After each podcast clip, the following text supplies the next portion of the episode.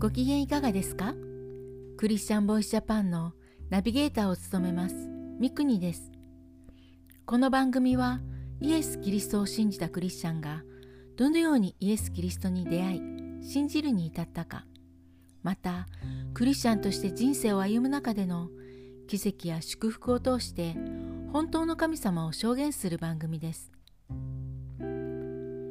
一昔前神戸の港では水深が十分に確保できず大きな貨物船が港に直接接岸することが難しかったため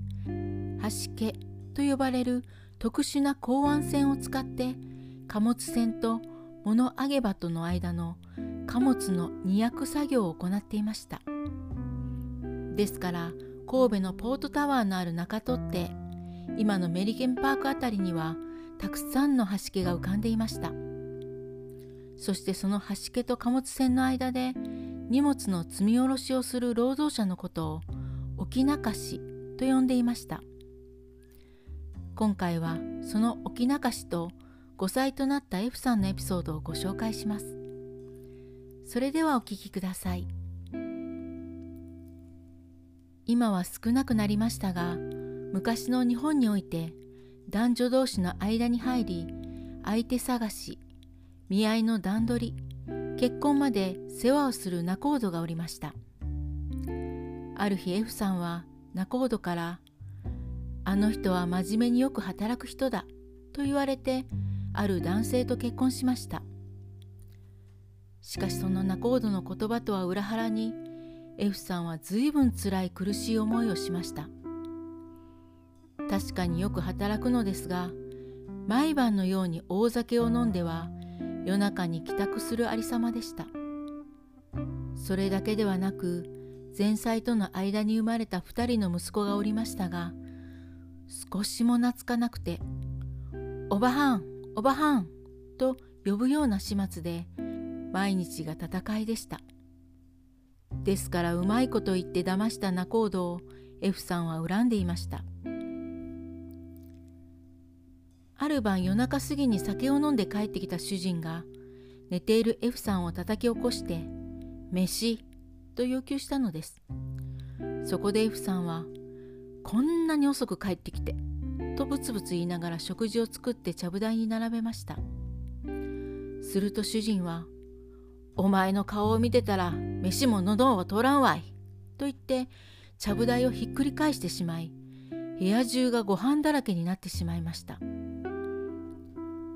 そんな毎日に耐えきれなくなった F さんはついに自殺することを決意しました。そして海に飛び込んで入水自殺をしようと港の方へ歩いていた時どこからかにぎやかな音がするのです。何だろうかと音のする方に近づいてみると若い人たちが10人ほど太鼓を叩いて大きな声で歌を歌っているのです。その人たちの顔は美しく輝いて今まで見たこともないような幸せそうな顔をしていました。そして歌が終わると今度は一人の青年が何か話をし始めました。自分はイエス・キリストを信じてこんなに幸せになりました。と。話が終わった時に一人の人が近寄ってきて一緒に教会に行きませんか？と F さんを誘ったのです。F さんは自殺するために港に向かって歩いていたことを忘れてついていきました。生まれて初めて教会の門をくぐりましたが教会の中は明るくそこにいる人はみんな輝いた顔をして自分が生きてきた世界と全く異なり別世界に来たような感じがしました。そしてその晩の集会で F さんはイエス・キリストを信じました。そこから F さんは生まれ変わりました。これまでは主人から何か言われてすぐに反抗していた反抗心がなくなり何を言われても「ごめんなさい私が悪うございました」と素直に謝るので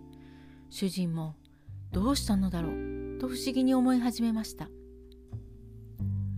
そこである時主人から「お前はこの頃変わったがどうしたんや？と聞かれたので、はい、キリストの教会に行っています。と F さんは答えました。その後も主人は毎日 F さんの様子を見ていました。ある元旦の朝、主人が、これから親方のところに年始に行くから羽織を出してくれ、と言いましたので、F さんはタンスから羽織を出しました。するとそれに手を通した主人は、羽織の紐がないやないか。クリスチャンになったらこんな非常識になるんか？と怒り出し F さんを踏んだり蹴ったりして暴力を振るい出しました実は羽織の紐は主人が博打の肩に取られていたのですでも F さんはそれを承知で「すいません私の不注意でした」と謝りました。そのまま主人は猛烈な勢いで戸を閉めて外に出て行ってしまいました。ところがしばらくすると静かに戸を開けて主人が帰ってきたのです。そして「わしが悪かった」「わしを教会へ連れてってくれ」と言ったのです。ちょうど教会では新年礼拝がありましたので F さんが主人を連れて行ったところ主人はイエス・キリストを信じこれまでの法灯を悔い改めました。